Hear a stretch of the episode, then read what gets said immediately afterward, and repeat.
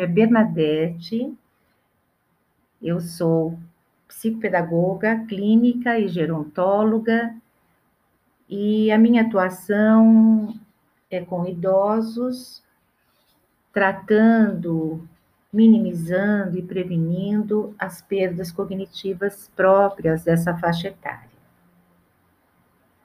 Nesse podcast, nesse episódio, nós vamos tratar sobre a estimulação cognitiva, a importância da atividade mental e também trazendo um panorama mais geral sobre o envelhecimento saudável. Eu espero é, que vocês gostem, que aproveitem e que nos próximos encontros estejamos juntos para dialogar sobre um assunto que é fundamental tanto para a sociedade que, que hoje está vivendo um processo importante na longevidade, como para cada idoso que entra num processo desconhecido, carregado de bastante preconceito, de muitos estigmas que precisam ser superados. A nossa sociedade valoriza exageradamente a juventude em detrimento dos idosos. E para isso nós temos que compreender esse processo e superar esses preconceitos que tão, estão muito enraizados e eles precisam da nossa reflexão para que a sociedade hoje respeite mais e valorize mais as pessoas que estão em processo de envelhecimento e precisam ter uma vida digna uma vida plena e se sentir valorizados e atuantes na sociedade.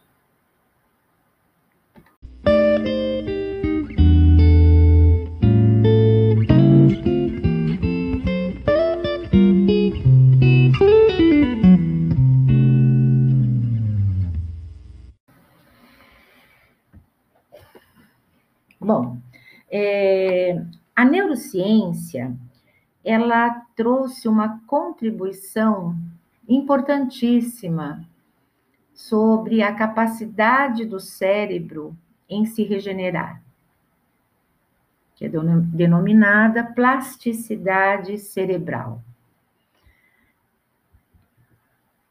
É, a partir daí, principalmente geriatras, gerontólogos, começaram a desenvolver um, um tratamento é, sobre atividade mental é, que desafiasse constantemente o idoso para que o cérebro do idoso se mantivesse ativo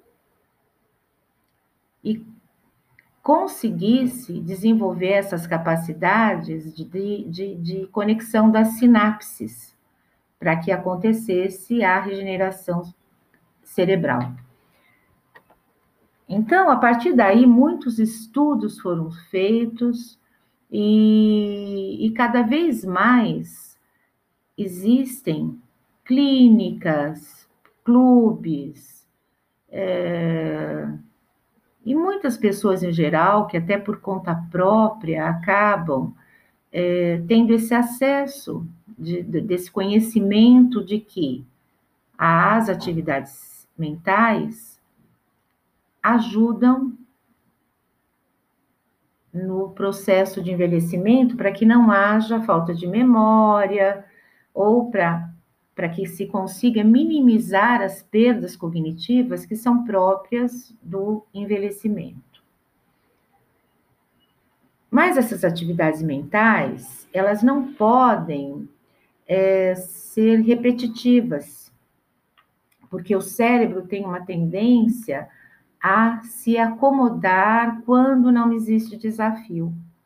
Então, o desafio não pode ser nem tão grande que o idoso não consiga é, desenvolver uma determinada habilidade ou uma determinada situação, é, e ele também não pode, esse desafio, ser muito fácil, porque o cérebro não vai se sentir desafiado. É, então, todas essas, essas atividades é, mentais, elas também precisam ser bastante intencionais para que verdadeiramente o idoso tenha essa possibilidade de desenvolver raciocínio, melhorar as funções executivas e não perder, não ter esquecimento, recuperar também a memória, tá? Então, sabemos que o cérebro, então, quando ele está sendo bem estimulado, existe um desempenho melhor que vai gradativamente ocorrendo da memória, das funções executivas, do raciocínio e, consequentemente, tudo isso também colabora com a motivação, é, a capacidade de, de, de, de, se alegrar também com a vida, né? Porque é, esse processo vai abrindo possibilidades. E aí é, é muito importante que o idoso olhe para essas possibilidades mais do que ele olhe para as perdas, né? E viver a, a velhice com consciência, com autoconsciência de que é um momento de perdas, mas é também um momento de possibilidades, onde todas as experiências vividas, a, o saber acumulado vão contribuir para que se tenha uma vida mais plena e mais saudável. Existem alguns fatores importantes que é, são causas do esquecimento em idades mais avançadas, tá? É, o transtorno cognitivo leve é, é algo próprio do envelhecimento. É, então, existe um, um, um comprometimento na, na, na, na vida do idoso porque ele acaba esquecendo, ah, não sei o que eu comi no almoço de ontem, não lembro o filme que eu assisti, não sei o nome da, uh, da prima, né? Mas isso não traz um, um, uma impossibilidade de viver bem a vida. O que não se pode é deixar que esse transtorno cognitivo leve avance para uma demência e a demência pode avançar para um Alzheimer. Então, essas descobertas da, da neurociência sobre atividades mentais e regeneração é, cerebral, ela vem para colaborar com esse processo no tratamento das perdas cognitivas para que os idosos mantenham mantenham-se ativos mentalmente e não cheguem a, a uma demência que tire a autonomia e, e a liberdade.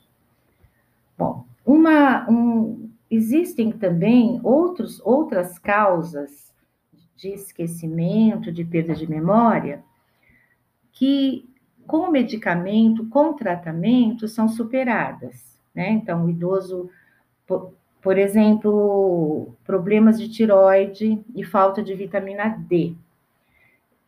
Com sendo eh, medicados, o idoso recupera a memória, porque tanto a, a, a problemas de tiroides como a falta de vitamina D tem um impacto grande na memória.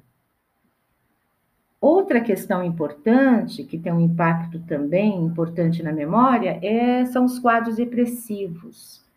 Infelizmente, muitos idosos é, se sentem doentes, incapacitados, sedentários, por conta da depressão. Então, é, a depressão é o que mais acomete o idoso e tira dele a autonomia, a, vontade de viver, é, e, e, faz com que ele se sinta é, abandonado, solitário, incapaz. Então, a depressão, e sem memória também, porque a depressão também é, atua na memória. Então, a, a, depressão precisa ser tratada, cuidada. É, muitas vezes é, a, o tratamento é, dura um tempo grande, precisa ter paciência, é, mas o idoso deprimido, ele acaba é, se fragilizando mais é, e, fica mais propenso também a doenças. Tá? É, uma outra questão é, são os fatores de risco para demência. Problemas de saúde, porque por conta dos problemas de saúde, o idoso também fica mais sedentário, menos ativo. Uma outra questão é o alcoolismo e o tabagismo, que são fatores de risco é, para a demência, a depressão, como já foi dito, e a baixa escolaridade. É, já foi constatado também que o idoso com baixa escolaridade, ele está mais propenso, propenso à demência, porque ele tem uma, uma atividade mental, teve ao longo da vida, pequena. Ao passo que o idoso, com uma alta escolaridade, com um bom nível de leitura, de, de atividade mental, a chance dele ter é, demência é muito menor.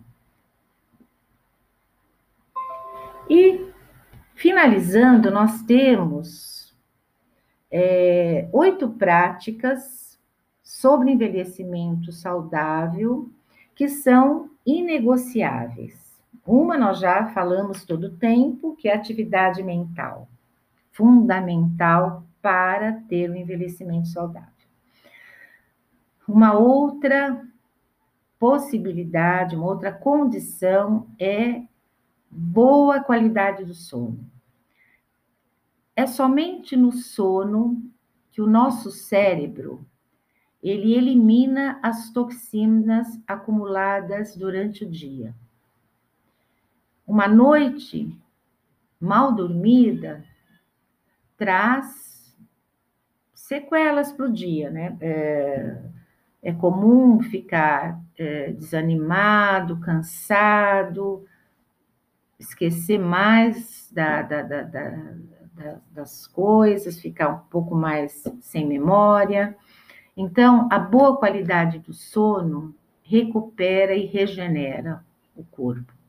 Atividade física também é fundamental, falando de cérebro, que ela é fundamental para tudo, mas para o cérebro em, especial, ela é importante para a oxigenação, para a endorfina, ela dá é, vitalidade para o idoso. O idoso precisa da atividade física.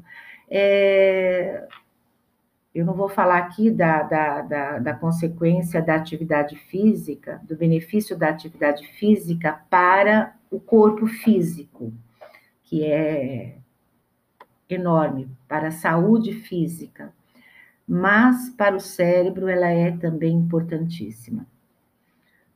Uma outra prática inegociável é a convivência social. A convivência social é fundamental para que o idoso se sinta é, para que ele tenha um, um espelho, alguém que fale: olha, eu também sinto isso, eu também tomo esse remédio, nossa, eu entendo você. É, então, a afetividade, a troca, o vínculo é essencial e o idoso precisa muito da convivência social. Novidades, nós já falamos, as novidades ajudam muito o cérebro permanecer ativo e com capacidade de regeneração. Uma boa nutrição é fundamental, né? E a boa nutrição significa não comer muito e alimentação saudável e nutritiva. Autocuidado. Autocuidado é também é, um outro ponto inegociável, né? É, na medida em que a gente se cuida, cuida das emoções, do nosso corpo, da nossa mente, é, a gente se autovaloriza também, e isso é muito importante, a gente se autoaceita é, e ver que a gente tem condições de, de, de olhar com carinho para aquilo que é nosso, que é fundamental.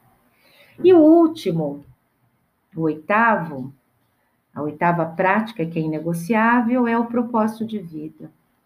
É, quando se acorda de manhã, é sempre interessante pensar o que é que eu vou fazer, o que, que me motiva a levantar da cama, o que, que me alegra, o que, que me dá vitalidade, o que, que me traz motivação.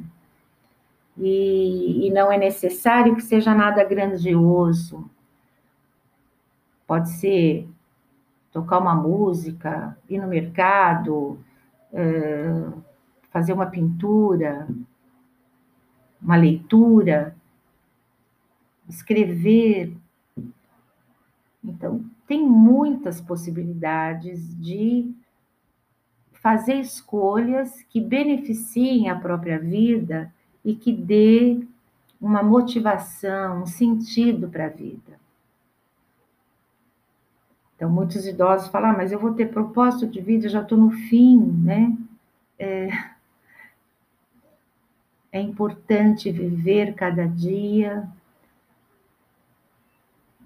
pela dádiva de, da vida e daquilo que a vida nos oferece de bom. Um grande abraço. Nos vemos no próximo episódio.